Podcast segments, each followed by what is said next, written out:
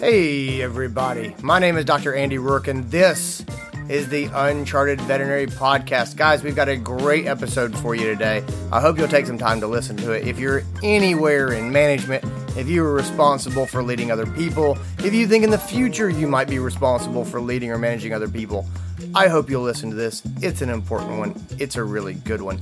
Right off the bat, I got to give a quick error check to myself. I got to error check myself before I error wreck myself. I say right up front in this episode that uh, we have had five staff drama conferences. That is not correct. We have had five Uncharted veterinary conferences.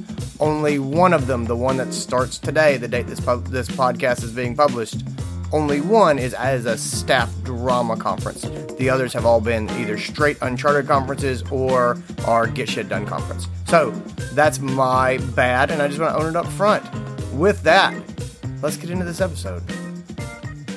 And now, the Uncharted Podcast.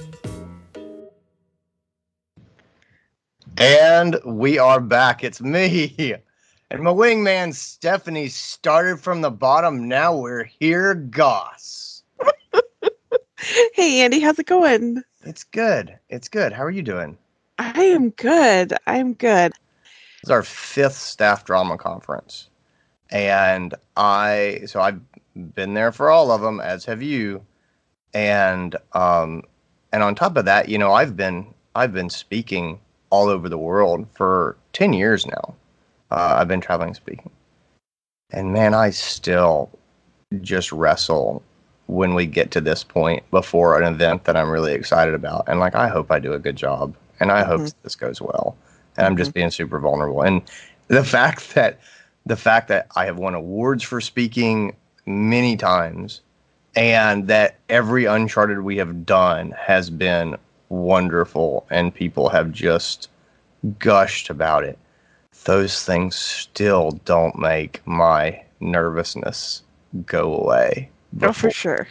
and so I, I just want to say that to people. Um, oh man, you know, sure. I do this a long time, and I still get butterflies. And so if you're out there and you've got something big coming down the pipes, and you're you're feeling the butterflies, I that does not mean that you're not ready. It just means that you're a human being. Yeah, for sure. It is it is um it is overwhelming and and I think I think that that is in part a little bit of our personalities and we want to make people happy but um you know there's also that the excitement bit of it. I am I am super excited but it is it feels like um uh some some anxieties of like can I do this? Can I do a good job? So I I feel you on that. There's there's a lot of work to be done but I think um I think that that's part of what being the boss is about, and I think that's part of what our episode today is is about. Um, I wanted to talk about something that I have seen a handful of posts um, in some of the groups that I'm in lately, and actually someone someone posted in Uncharted and said, um, you know, that they had they had seen some posts in some other managers groups from managers who were feeling like they were really um, kind of alone at the top and that they um, were struggling with um, some specifics that we're going to get into in a minute but it really it really resonated with me because i think that um, i think that it is a very overwhelming feeling. It can be a very overwhelming feeling to feel like things all rest on your shoulders and that you um, you know even if you feel super confident that um, that you're the one in charge and you're the one who has to try and make all the things work and juggle all of the balls. And i think um, i think that that can be a really overwhelming feeling. And i think we both feel that ab- about uncharted to a degree as well. Oh yeah, definitely. um, so I, I've seen a bunch of posts in some of my managers groups, and I, I'm involved in a lot, both formal and informal um, managers groups, and and there have been a bunch lately about um, the idea of kind of being lonely at the top um, as a manager, and the idea that you know you can really have a fantastic setup for your job. So you could have, you know, flexibility with your schedule and great hours and benefits and good pay and um, you know health insurance coverage we we can't always say the same for our team members um, and as a manager we often um, are more likely to have a lot of those things um, i think than than some of our our team members. But it also is really easy to feel like despite all of those things all of the good parts of our job that we might not be be happy. And um, a few of the posts that i saw talked about the idea of coming from other areas of the hospital whether it's the front desk or on the floor as a technician and um, you know really having a family environment being friends with the people that you worked with every day. Um, and also the good things about being on the floor like getting to know clients getting to know the pets building the relationships. And then when you make that shift into a, a manager role and and you're the boss especially if it's been some period of time since you've been in that role those things that you really really enjoyed about the everyday tasks of your job usually aren't present anymore instead you're the one um, you know, making the rules, you're having hard conversations, you're having sometimes disciplinary um, conversations with your team. You're the bad guy with clients. You're the one who either has to call and try and smooth things over when things have gone wrong, or you're the one who are chasing after the clients who are being naughty and um, you know making life difficult for your team. So um, I think it's very easy to feel lonely and even depressing when you get to that point. Um, and one of the posts really resonated with me because the person said you know it's it's sunday and i have butterflies in my stomach because i know tomorrow's monday and i have to go back to work and that really hit home for me because i know that feeling.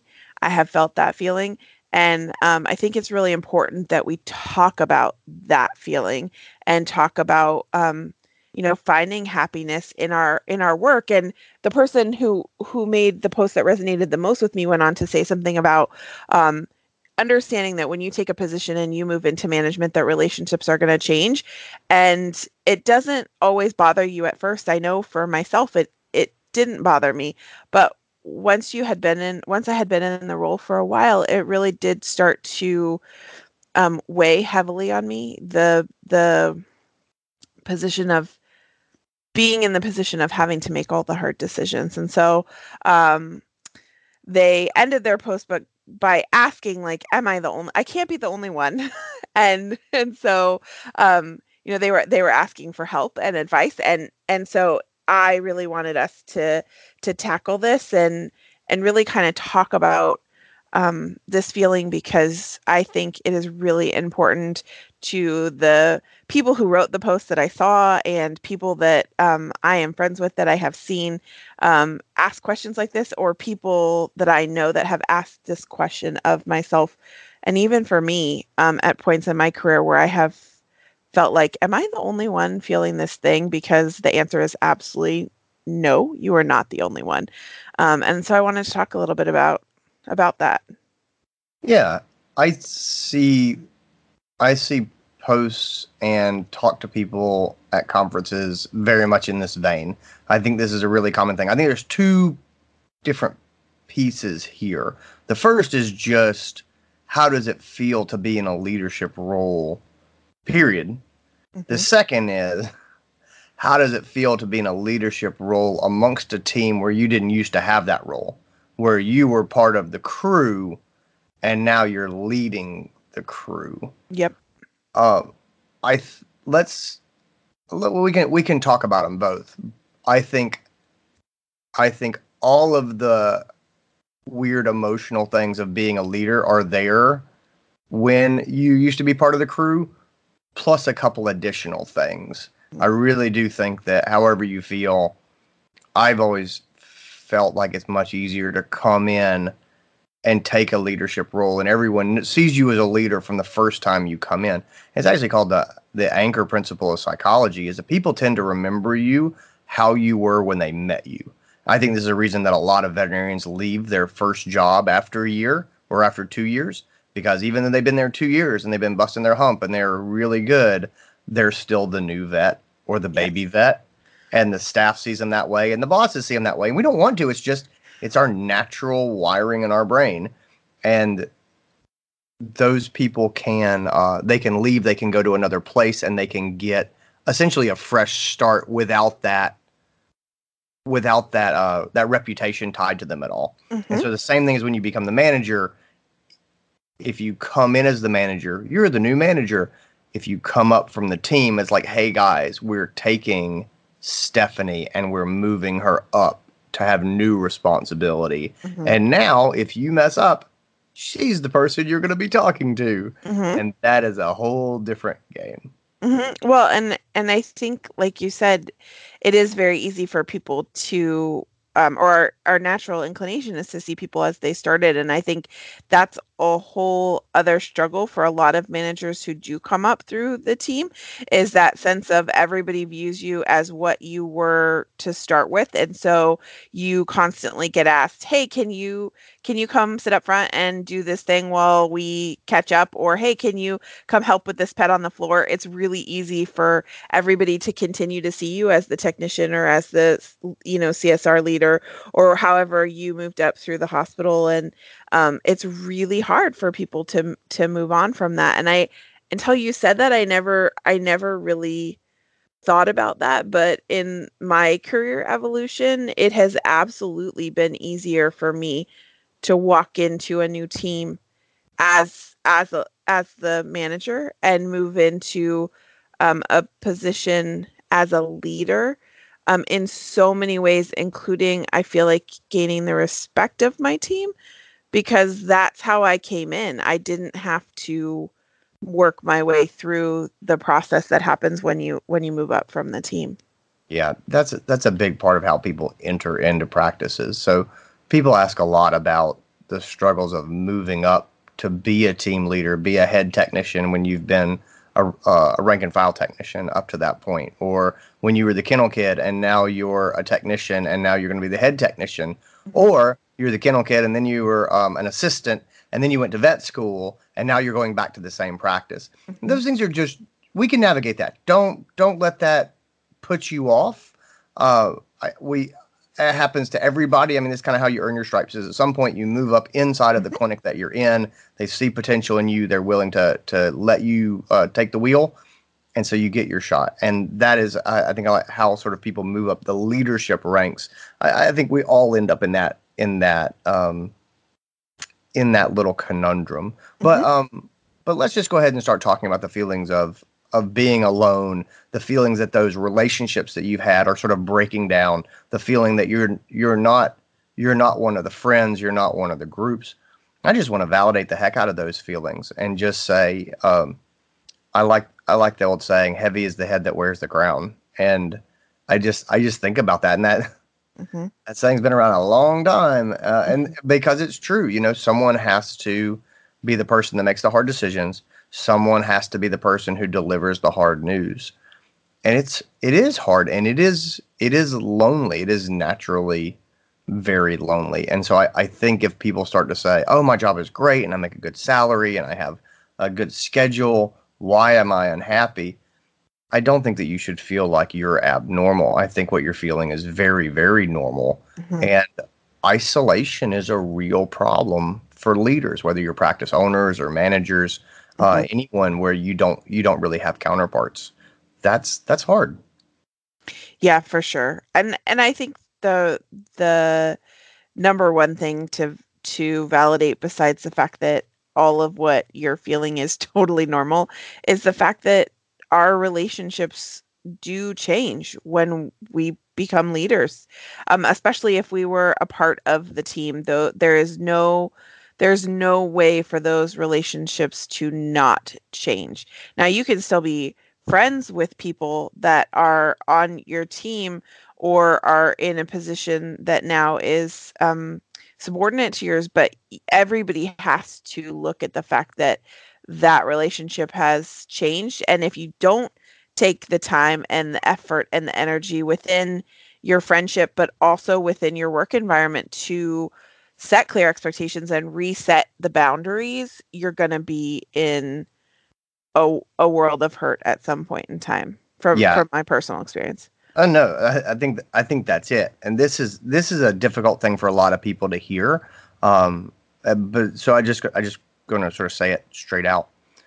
When you move up into a leadership position or you move up uh, into a management position, uh, your relationships do change. Even if you don't change, even if the people that you're managing, even if everyone's like, we're all going to be friends, mm-hmm. we're all going to be cool, nothing's really going to change. Can we all agree on that? Mm-hmm. You can have that conversation all you want. But the truth is, whether you like it or not, the power structure in your practice has changed. Mm-hmm. You now have a different status than you used to have. And in our caveman lizard brain, status is critically important. I mean, we all care about our status. We're constantly looking to be like, am I a am I a better tech than than she is? Or am I, uh, you know, am I, do people still respect me? Or if I, you know, if I need something, are people going to come and back me up or are they not going to back me up? Or do people like, do people want to work with me? Like we run those checks a million times a day, and those are 100% survival instinct, caveman brain, tribal life checks and balances that are running, and they are just part of the human animal. And so you always run those things.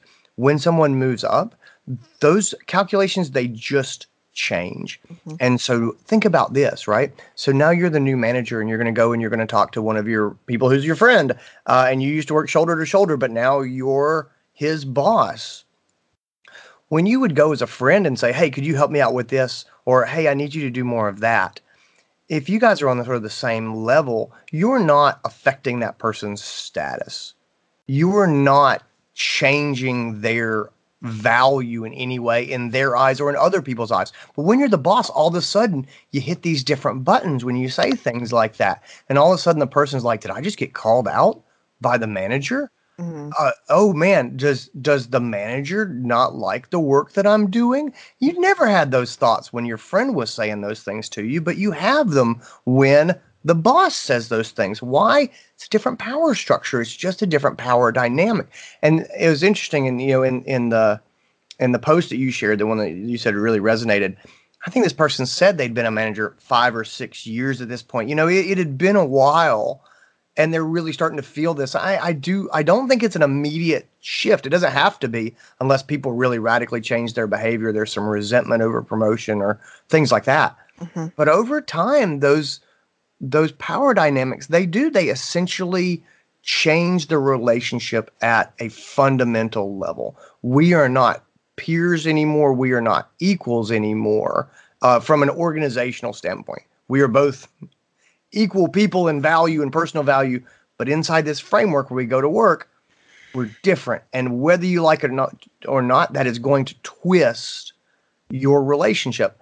So one of the things that I, I say to people early on. As as soon as somebody starts talking to me about moving up inside of a practice, I talk about the anchor principle, and people like to hold you in their mind the way that they met you and how mm-hmm. your new job can add a lot of stress to that because they expect you to be as you were. And now you have a whole new suite of responsibilities, and you have a boss that's looking on you and saying, Hey, I need you to get this done. I need you to fix this behavior, not go and hang out with the team. Mm-hmm. And and so there's a lot of friction between people thinking you're supposed to be who you were in the past and you having new responsibilities. The other thing that, that helps me here, you know, I go back to this sort of Buddhist idea about about time and life. And I just I'm get deep here for a second, but but bear with me. You know, time is a river that only flows one way right? It doesn't go back. It doesn't stay the way that it has been. Think about throughout your life. Think of all the friends that you had who came into your life and were wonderful, and then they drifted away as like sticks in a river, and you kind of stick together for a bit, and then you kind of separate and and float back apart. Guys, that's life, and that is how life works. And the Buddhists say the way that you suffer, the way you make yourself un- unhappy and uncomfortable, is you resist that progression. It's attachment it's you try to hold on to the way that things used to be. And you go, but these are my friends. And the world is changing and time is flowing. And you're not the person that you were before. And they're not the person they, they were before. And the more you fight against that, the more painful it becomes. And so I just like to throw that out and say, anchor principle, people remember you the way that they were, that you were. The uh, you have new responsibility. The power dynamic has changed And do not forget that time is a river that only flows one way. You will suffer if you try to hold on to what has been in the past as opposed to embracing where you are now. And that is hard. Mm-hmm. But mm-hmm. I think that is absolutely vital if you want to if you want to be happy and if you want to successfully make this transition. For sure. I think one of the hard lessons that I had to learn was the difference between being friends with your team and being friendly with people.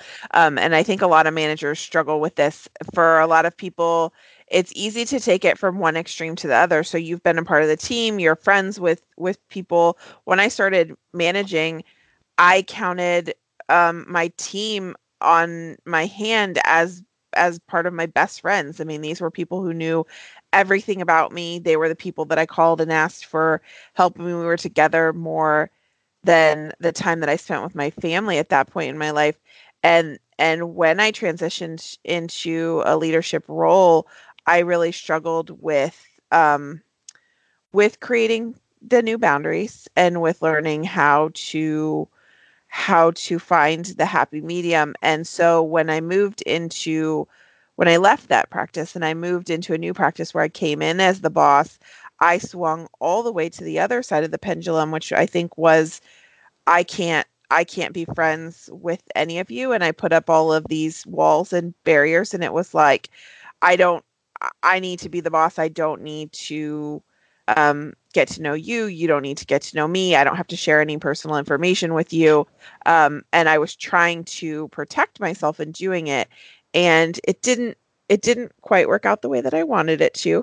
And um, I think I had to learn some painful lessons about the difference between being friends with people and being able to be friendly um, and and becoming kind of I think where I have been for some time in my career now, which is getting to know my team, caring about them as people, um, but and I can be very friendly with them and I I want to know about them. I want to know about what's going on in their lives and to a degree I want them to know the same about me, but there is definitely a a boundary where it is about being friendly with them and how do I serve them as a leader? How can I get to know them versus being friends with them? Oh, I agree with that. This is uh this usually sets people off when I, when we start to say it and start to talk about it the semantics here are important. Okay, I, I, think from a mental standpoint. So I'll say to people, I don't think that doctors and technicians can be friends, and people really do not like that. Mm-hmm. And and I understand why because we have people who are technicians who we care about. We care very deeply about these people. And you say, well, I care deeply about this person. Don't tell me I can't care deeply. It's like, oh no, I'm not saying that. I just I think the way that we think about a relationship, I do think it's important because if we don't take the time to kind of parse through this relationship that we have as a manager uh, and a technician, or or a doctor and a technician, or you know, um, a, a, leader and and and um and a and a follower, a rank and file uh, team member, I think that it leads us to this sort of internal pain. Your friend tells you that he's uh, going to call out sick from work so he can go and uh, you know go hang out and drink and go inner tubing on the river, uh, are you going to report your friend to his boss? And you go, well, no. So, well, what if your what if your friend is is the is your technician? Now, now what are you doing? Um, mm-hmm. And you go, well, that's that, that's different. Say, what if your friend uh, what if your friend told you that maybe he had a couple of drinks before he went to work? I mean, are you going to call your friend's boss and tell them no? What if that was a technician in your clinic? It's the it's fundamentally different. I have I it's so funny that you gave that as an example because we did not talk about this at all, but I that was a defining moment for me in my career. I had the moment where I got a phone call from some of my technicians at um, 6 a.m uh 6:30 maybe uh before we were supposed to be at the the hospital at 7 to start our shifts and they had gone out drinking the night before and had left their car at the bar and they called me because they were still somewhat intoxicated as I found out when I went and picked them up and and needed um a ride to get to the clinic and I had to be in that position of wanting to help them and wanting to support them, but also having to go, I can't have you here. I can't you can't you can't be at work today um, for a variety for a variety of reasons, but then having to shift into the disciplinarian mode and and say, you know, I you smell like alcohol you have to go home and um, it was a really really difficult and painful lesson for me to learn um, because that is one of the hardest things that i think you can face as a manager is how do you how do you have someone who you are friends with who shares personal information like that but it absolutely has to alter the way that you um, engage with them or that you uh, have to make a choice for the betterment of the team that is to the detriment of that one person or feels to them like it is to their detriment. And that is a that's a really hard thing to do. Well that's a great example. I mean they they put you in a terrible position. I mean they put you in a horrible position. And and on on one hand i loved them and i was like i'm glad you called me. Like i, I want to be the mom right? Like i don't want i don't want anybody driving while they're still drunk. I'm glad you left your keys at the bar. Like i'm i am glad that you made some good life choices and so it was hard because i wanted to i wanted to commend those things but at the same time i was like gosh dang it you guys like now now i have to be in the position where i have to figure out how to handle this and and set the precedent because it's not just about you guys. And even if none of the rest of the team knows about this, at some point this story is going to get told. And what I do in this moment is going to matter and it's going to affect other people down the line. Right. That that's why I think this is so important to talk about these semantics of can we be friends? Because I think a lot of people find themselves in this position and it's really hard because you may have been, you would have been leading the charge perhaps to the bar in the past, but but that's not where you are anymore. That was before that you were the you were the the manager. That's before you had these other responsibilities. And so I, I think a lot of people really struggle with the management position because they haven't resolved that in their mind. And so I, I want I wanted to let people off the hook here and say, for me, it is helpful to decide I am not I am not their friend. I'm not going to tell them that. I don't I don't say, "Hey Steph, I'm not your friend. Just want you to know that." You know, like or Steph comes and asks me for something and I'm like, "I'm not going to do that." You know why? Not your friend. I'm not your friend. So, yeah, I'm just not going to be anything like that. The the truth guys is I care deeply for the people that I work with. And Stephanie knows I, I would go to the mat for her. Like I I would do whatever because I I care so much about her. At the same time, we have boundaries in our relationships, and we have, um, you know, we have an understanding of of where those friendship lines are, mm-hmm. and we maintain those. I mm-hmm. just, I just think that that's really important. I use an example, and, and I just have to be real careful here because I don't want to give the wrong impression. Uh, this is not the same thing, but I am one of those people who says, um, I'm not friends with my kids. Mm-hmm. You know, I am something different. And it's not the same relationship I have with people that I work with, mm-hmm. but but it, it, it's in those same bounds. Am I friends with my kids? And the answer is no.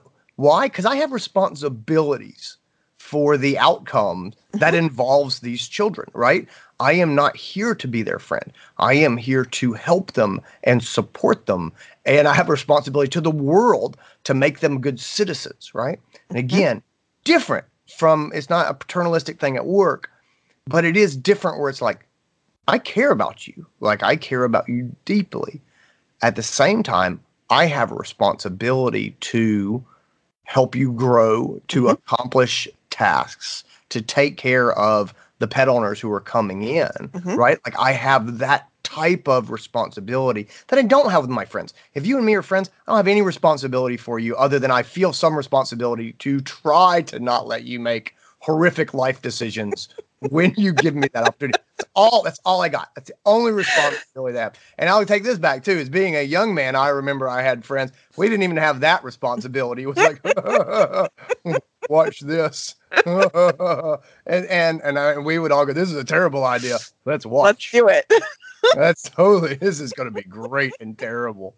And so you, I, I hope you get the point, right? This is just an interesting thought e- exercise to get your head around. But if you're one of those people who goes, no, I am a manager now, but my techs are my best friends, I just want you to think about what I'm saying and saying, I, I will never tell you not to care for those people, and I hope that you do care deeply for those people.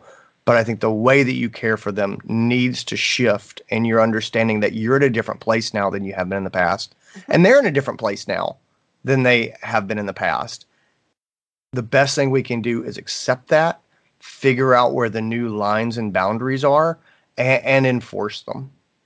So we're totally validating that uh, that you feel this when when you get to the top and and I will absolutely say that I have felt all of these feelings m- multiple times in my career. So um I guess the next question is how how do you handle it? What do you what do you do about it? How do you how do you help make those feelings of of loneliness and also um real true turmoil for me in the moment um how do you make those less oh man so I, I, think there's a couple of things that that we need to do to get into a healthy space uh, the the first thing is what we've already been talking about a bit and i think it's acceptance like we have to accept where we are and that we're in a different place and we have to ex- accept the fact that as being a manager we're probably not going to be wildly popular like we were when we were a colleague. We're just not. And so I, you know, one of the things that's helped me, um, I have a I have a really good friend. He's one of my best friends, and he uh, runs a comedy theater, and um, and I love this comedy theater, and, and it's where I do improv comedy as a hobby, and and I, I just love it. And he started this thing up and he runs it and they run classes for people who want to learn to do comedy, stand up or improv or whatever. And they have shows and things like that. And so if you could ever think of a fun business to run, and it really does, they just do a great, great job and people really like it. And people who want to, they've had dreams of being comedians, they get to live out their dream and be on stage and do these things. And it's a fairly good sized theater. But man, I've heard so many people criticize my friend, you know, just a, a, for a million things. And it's like, if he decides the theater is going to do this thing, then people don't like it. And if he says that thing, then other people don't like it, or they don't like it for different reasons. And this person didn't get this opportunity that they wanted to do this goofy thing. And this person thinks that, that other people are being favored over them for weird reasons or, or whatever. And it's just this constant criticism and and I look at it because I love the people making the criticisms too. Like these are my friends that that I do comedy and stuff with. I like these people. So there's no bad guy in the story, mm-hmm. But it's almost like you get together with people and they're like, "What can we talk about? Well, what do we have in common? Oh, the theater owner, mm-hmm. and we are both aware of the decisions that are made there, and we are both affected by them. And so let's be critical of those decisions, or let's piece them apart. Let's let's let's go through and dissect what this person said and how they said it and why they said it and when they said it. And that was just a big thing for me because if the comedy theater owner gets dissected again and again, you better believe the veterinary practice manager is going to get dissected again and again. And these are by people who like him. He's the most likable guy in the world. And so, and people, I would say people who generally, if you ask them, they would say, Oh, no, I love that guy but they still critique and criticize. And that was just an eye-opening sort of realization for me is someone who I think is doing a fantastic job and is really doing something fun and awesome and giving people a lot of opportunities he still gets criticized. You know it's it's almost like something that people have in common and so they talk about it.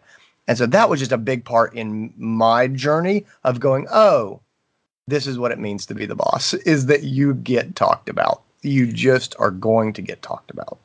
It's totally true and and I think um I I love that story because I I I know your friend and he is one of the nicest, kindest, most likable people and I could also see where people are always going to find something to complain about because they care and because it impacts them and it matters to them and so they are going to find something to complain about and so i think um, when I talk to um, a friend or a colleague who is making the shift, um, particularly from being a part of the team into a, a management role, there's generally two pieces of advice that I offer them. And um, one of them is one of my favorite um, Facebook uh, meme posts. And it, it is um, You are not Nutella. You are not going to make everybody happy. And ultimately, somebody always says, well, I don't like Nutella because there's always that one person, right? Like, but for most of us, there the reality is you're you're not going to make everybody happy. You're not going to be able to be all things to all people, and you have to understand that there's always going to be something to complain about.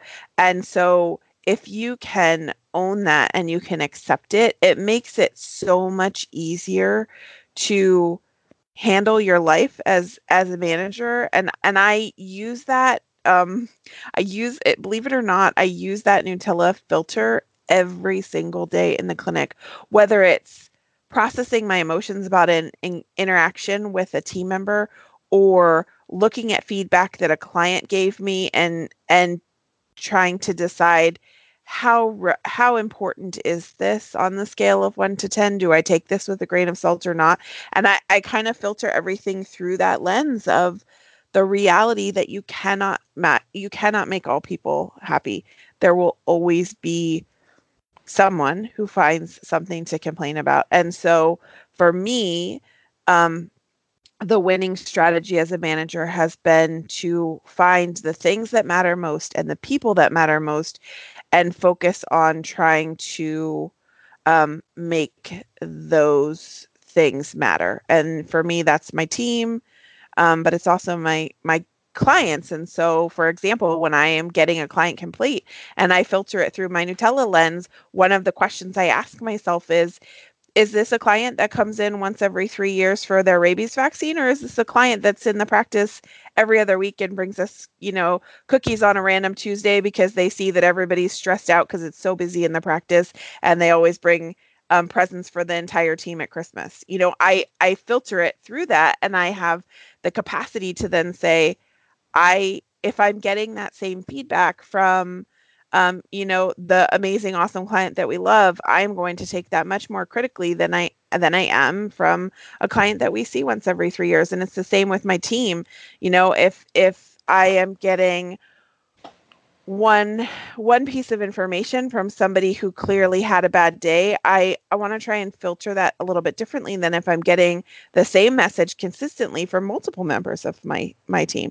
Um, because there's a difference between a, a complaint and um and a concern and i think that that that helps me figure that out. And then the other piece of it is is there is a fantastic book um, for any of you guys who are making this this leap and i always recommend it um, and it's called from bud to boss and it's by kevin eikenberry and you can find it in your local library in the business section or on Amazon or anywhere else you buy books. But it is a great, quick, and easy read, um, and really talks about the dynamics of shifting from the team into into a leader role.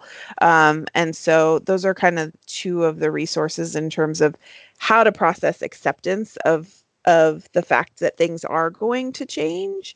Um, and it's how you deal with that change that matters the most i think. Yeah i agree. I remember I w- was talking one time to dr bruce franke who um i love know, bruce he, yeah he's one of the founding members of uncharted and he's been there forever and he's kind of a mentor for me in a lot of ways. I i, I appreciate his advice uh, and his opinions and so i had made a decision uh, in in my business and uh, someone who worked for me was not happy and I, it bothered me, right? Because I want, you know, you want your your people to be happy. You you mm-hmm. really you care about them and you want to serve them. If you see yourself as a servant leader, as sort of as I, as I do, which is saying, my job is to make their job easier, and that's what I go for. Well, when they're upset at you, then you feel like, well, I must have failed as a servant leader because obviously I didn't make their job easier. So I talked to Bruce and I said, hey, you know, I made this decision and this person's upset. And Bruce said, well, would you change the decision that you made? And I was like, no, I, I, I think it was the right call. I just can't make them understand. And he goes, welcome to management. And then he, and then he laughed and laughed. And I still remember him sometimes slapping me on the shoulder and cracking up and going, "Welcome to management." And yeah. So I, I I think I think that's part of acceptance. The other thing I'll just throw in with acceptance. I, I love the I love the recommendation the the book recommendation that you gave. Um, self care, and, I, and I just I know this is, yeah, I just gotta say it. Self care. If you're going through this and you're struggling, make sure you're sleeping. Make, Get good sleep. Make sure you're exercising. Get out of the building. Do something to get your heart rate up. Um, and and and practice gratitude. And I know that that's some huggy, touchy feely stuff, but guys, it, really is important when you're feeling this way. Make sure you're getting some good sleep. Make sure that you're getting off screens as much as you can when you can. Make sure that you're you're getting your blood flowing and making sure you take time to stop and, and check your perspective and just remember all the things that you're grateful for and all the things that are good. And th- those things will help you handle this. So acceptance is the is the first step I think in trying to turn this around and make peace with it. The second thing is finding reward. I I think we have to recalibrate what success is. So when we're a technician, success means one thing. Um, it means whatever that thing is for you. It, it's it's oftentimes it's relationships with pet owners. It's a lot of times it's it's patient care. Like, oh, I did this. I was a part of this. I, I fixed this animal and I'm and I supported this family. And those are the things that you come to value. And when you move to management, a lot of those things go away as far as a metric. And so if you move into the practice manager office and you're still, you know, fixated on building relationships with pet owners as your goal mark of success. And a lot of people do that. They hold on to it. They just they don't consciously update what success means. hmm And those people end up really unhappy because they're like, God, the only people I talk to who are pet owners are angry. hmm And, and it's true. hmm You, you've got to take a moment and recalibrate what reward is and what success is. I asked my father one time, um, I just sort of, I was just talking to him kind of about, about life in general. And I said, what do you think that success looks like? And he said, um, he said, I always found reward in earning the respect of my staff. And so he's he's a doctor, he's an MD. hmm I always found reward in earning the respect of my staff. And that really spoke to me on a deep level. He didn't say being liked by my staff. He didn't Mhm. say being popular with the staff. He didn't say earning a lot of money. He didn't say seeing all the patients. He said earning the respect of my staff. And I think that if you can get your head into that space of I want to earn their respect. I think it makes a lot of things a lot more palatable. It also makes it easier to make those hard calls. It also makes it easier to have people who are upset with you or people who don't like they don't like the decision that you made or you know they're kind of pushing back and say, "Well, you you may not like what I do or you may disagree, but I'm going to treat you fairly and I am going to do what I think is best for the practice." And I I am more concerned about having your respect than your admiration or your um you know or your or your friendship. hmm Yeah, I think I think that's so important, and I, I love the beautiful way that your dad so simply stated that it is it is true. There is, um, you you can't make everybody happy, and you can't you can't be friends with everybody. But if your team can respect you, there is a lot of happiness um, to be found there. And then I think you were talking about, you know, it is it is true when you move um, particularly for my csr managers who move off the front desk but also for technicians when you're not on the floor and you're not engaging and interacting with pets regularly and that gave you immense satisfaction um, as as part of your your job um, and you're not doing that i think you have to intentionally find ways to continue to have that um, relationship. And so for me it has it has um, for the last i don't know probably seven or eight years now it has been setting intentional time for myself and i don't always get it every week. I i try but um where i go down and i spend time on the floor and whether that's sitting in a in a run with a patient that's recovering from anesthesia or getting ready to go under anesthesia that's sad and whining and just being being present with with the patients or whether it's sitting at the front desk and getting to make lobby small talk with clients and getting to know some of the faces.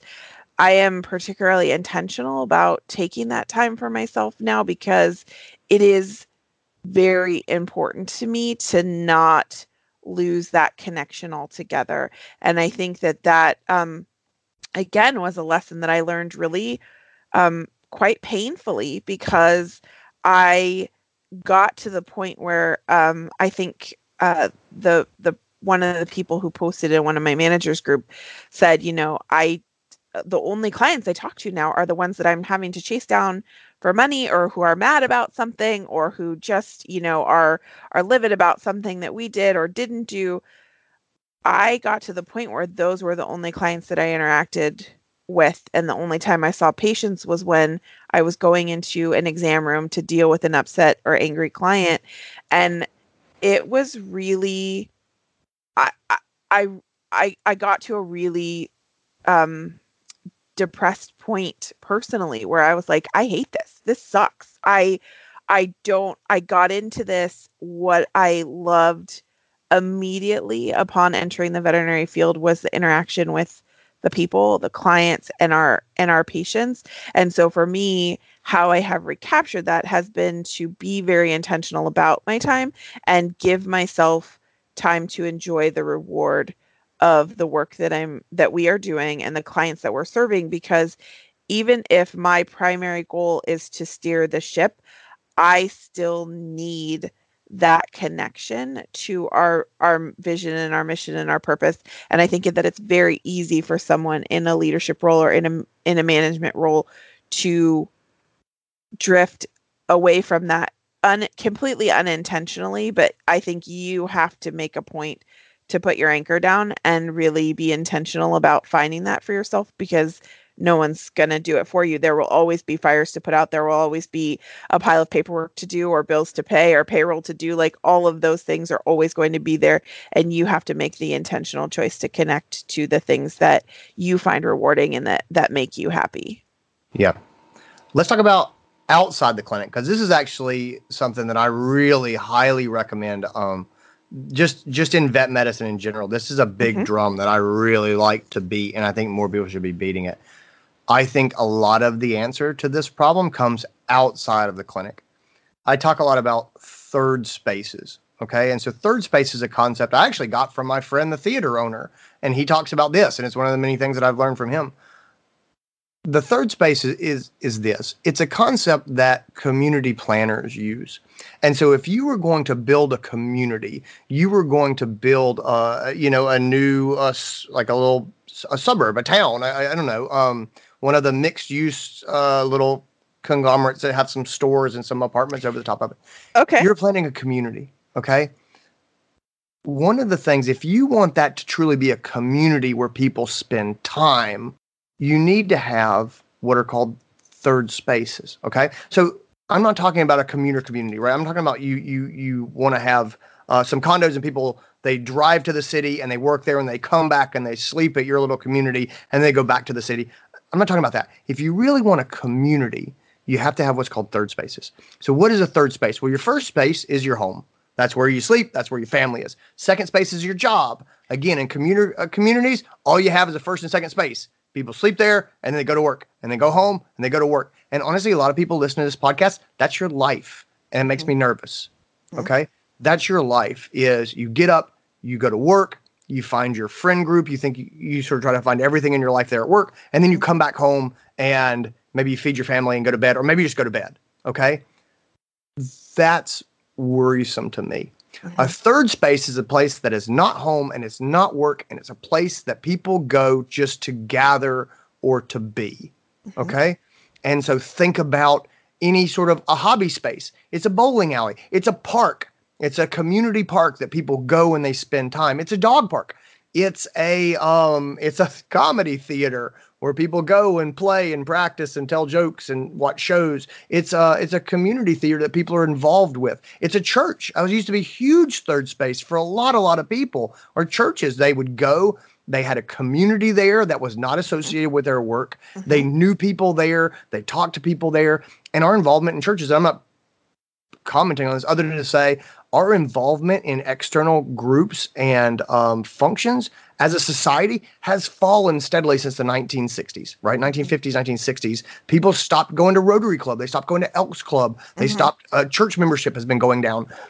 I'm not trying to tell you what the thing should be, but I truly, deeply believe that part of being happy especially if you're a manager or a leader because you it is lonely right you are isolated guys i really think that it is so important for us as vet professionals to have a thing that you do where nobody cares that you're a veterinarian nobody cares that you work at a vet clinic like i i think that for general happiness. I just I don't know if we can make it without that third space. And so I really think that we should all have that. Even and people say oh, it's so hard to make time. It doesn't have to be a regular thing, but it needs to be a thing where you feel like you have something else that's not that medicine. It could be a Dungeons and Dragons club. It could be mm-hmm. uh, a, a board game club. You could have poker nights with with friends that are not your vet friends. Mm-hmm. Guys, I think that having that supportive web I think that that is really, really important because it is lonely as a manager. It is lonely in practice.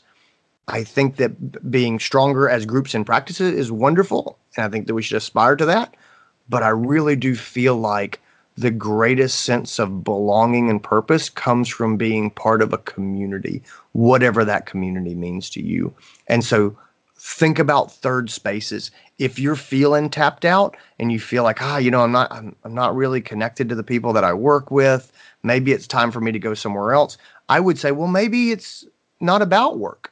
Mm-hmm. Maybe this is about connecting at another level. Maybe it's time to get involved with your neighborhood association. I mean, whatever your thing is. Maybe there's a local gardeners group that meets one Saturday a month to go look at gardens or one Sunday and they just talk about what they're doing in their yards. I mean, if that's your jam, then then go and, and meet those people. But I just I think that that is really important to get that outside connection.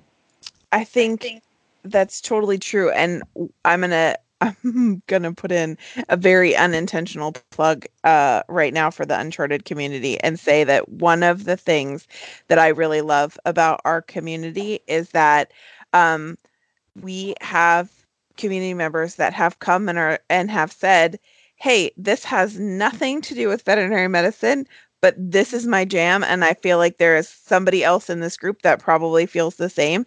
And we have these little splinter groups that have have grown of people who are finding finding the third space and have that in their outside lives and are now um, able to share it with people from their vet med family as well and to say that this is the thing i do they're celebrating the you know the achievements. Hey i just you know did this run or hey i completed this pottery class and sharing pictures of of that and it because it feels really really good i think um t- to get validation from from anyone else but but in particular people who understand where we're coming from people from our vet med family it feels so much better to me i think sometimes to to hear one of them be like yeah right on because they really do understand the sacrifice that it took to make that thing happen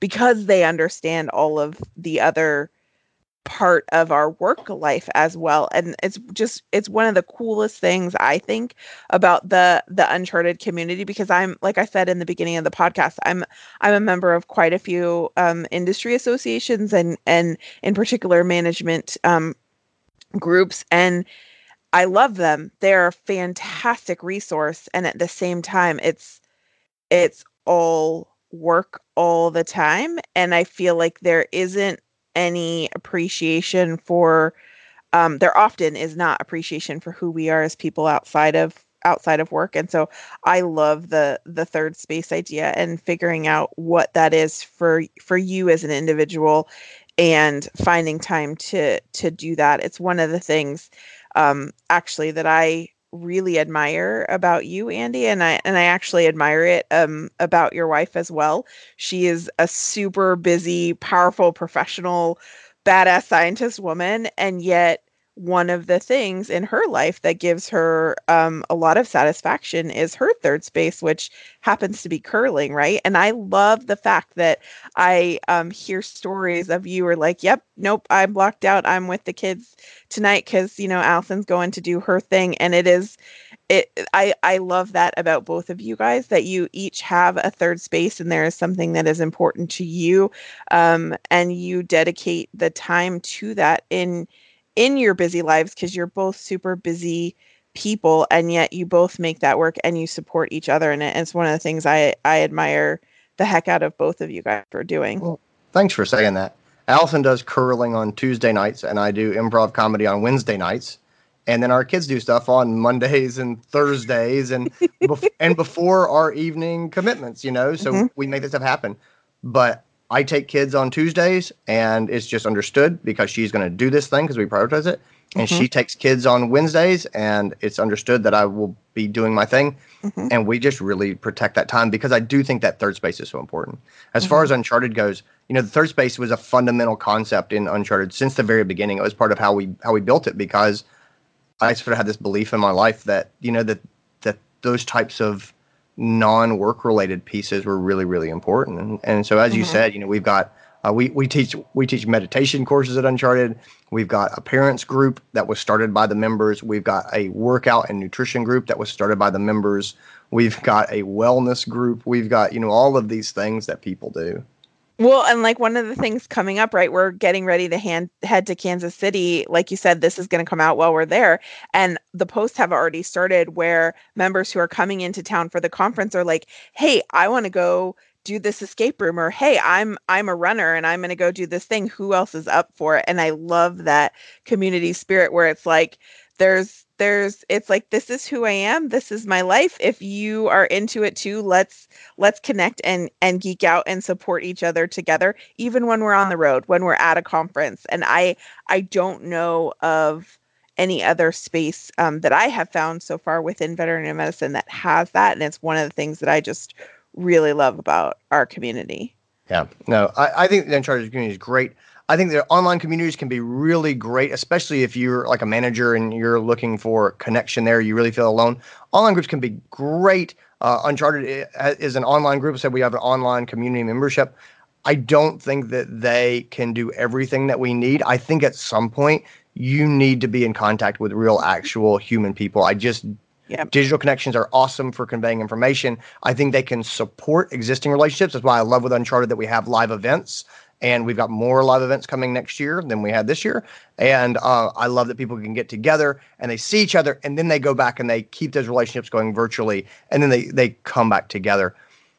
Local manager groups are fantastic for that, where people really get together. Um, I think going to to conferences or events or just just things where you can actually really talk to people, especially people that you have some sort of ongoing relationship with. I think that stuff really matters. I I love that you said that about local groups because um, one of the posts in Uncharted, um, one of the, the person asked, Have any of you reached out? And this person was a manager. And so they said specifically to other local managers, Is that a weird thing to do? And I see it, I see it actually come up a lot in um, I'm a member of VHMA, which is the Veterinary Hospital Managers Association, um, but also in a lot of the um, online groups like on Facebook and stuff for managers where people are like, Hey, I would, you know, has anybody ever done anything with local managers? And that has been huge for me in in my career. Um, I was really blessed uh, when I first started as a manager that there was a group of other local managers that um, they were all older women, and so the group kind of um, was they got together and had lunch, you know, once every four to six weeks, and they talked about their kids and grandkids, and um, it was more of a a friends group. But I I was very young and and very inexperienced as a manager and really wanted the opportunity to learn and grow from them. And so um, I my manager of the hospital that I was at at the time invited me to go along and I just started listening and soaking up all of the wisdom from all of these women who had been in their in their positions. A lot of them were um, they were running the practice and their uh, part their their husband or their wife was um, the vet and so they had lots of years of experience in how to deal with the clinic and i and i learned so much and so um, they all started retiring as i kind of moved up in my career and I was like, no, this is really important to me. And so I started getting out there and um, going to other practices and meeting other local managers and saying, hey, you should come hang out. Let's have lunch. Let's get together. Um, and the local managers group has been one of the most impactful um, groups and experiences in my entire career. And I think that they are out there. So if you didn't know that, that is a thing. Uh, on on multiple levels. There are local technician associations, there are local managers groups. They're um, often partnered with your local VMA. So the doctors um, may have a, a a group, um, but often there is a subset for specifically just for technicians or um, managers. And I think, um, unfortunately, I think our front desk teams often get left out of this. But if you are a front desk team member and you're like, hey, why do the technicians and the managers and the doctors all have a thing and we don't? This is where I would say, what's stopping you from making a thing?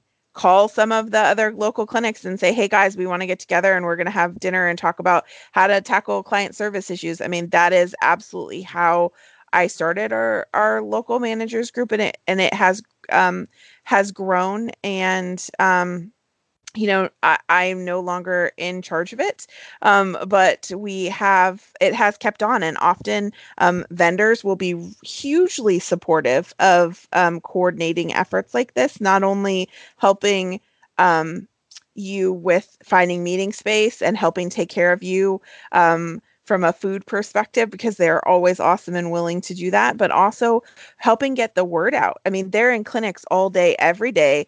It is the easiest thing in the world to say, "Hey, I want to get together with some other managers. Can you help me spread the spread the word?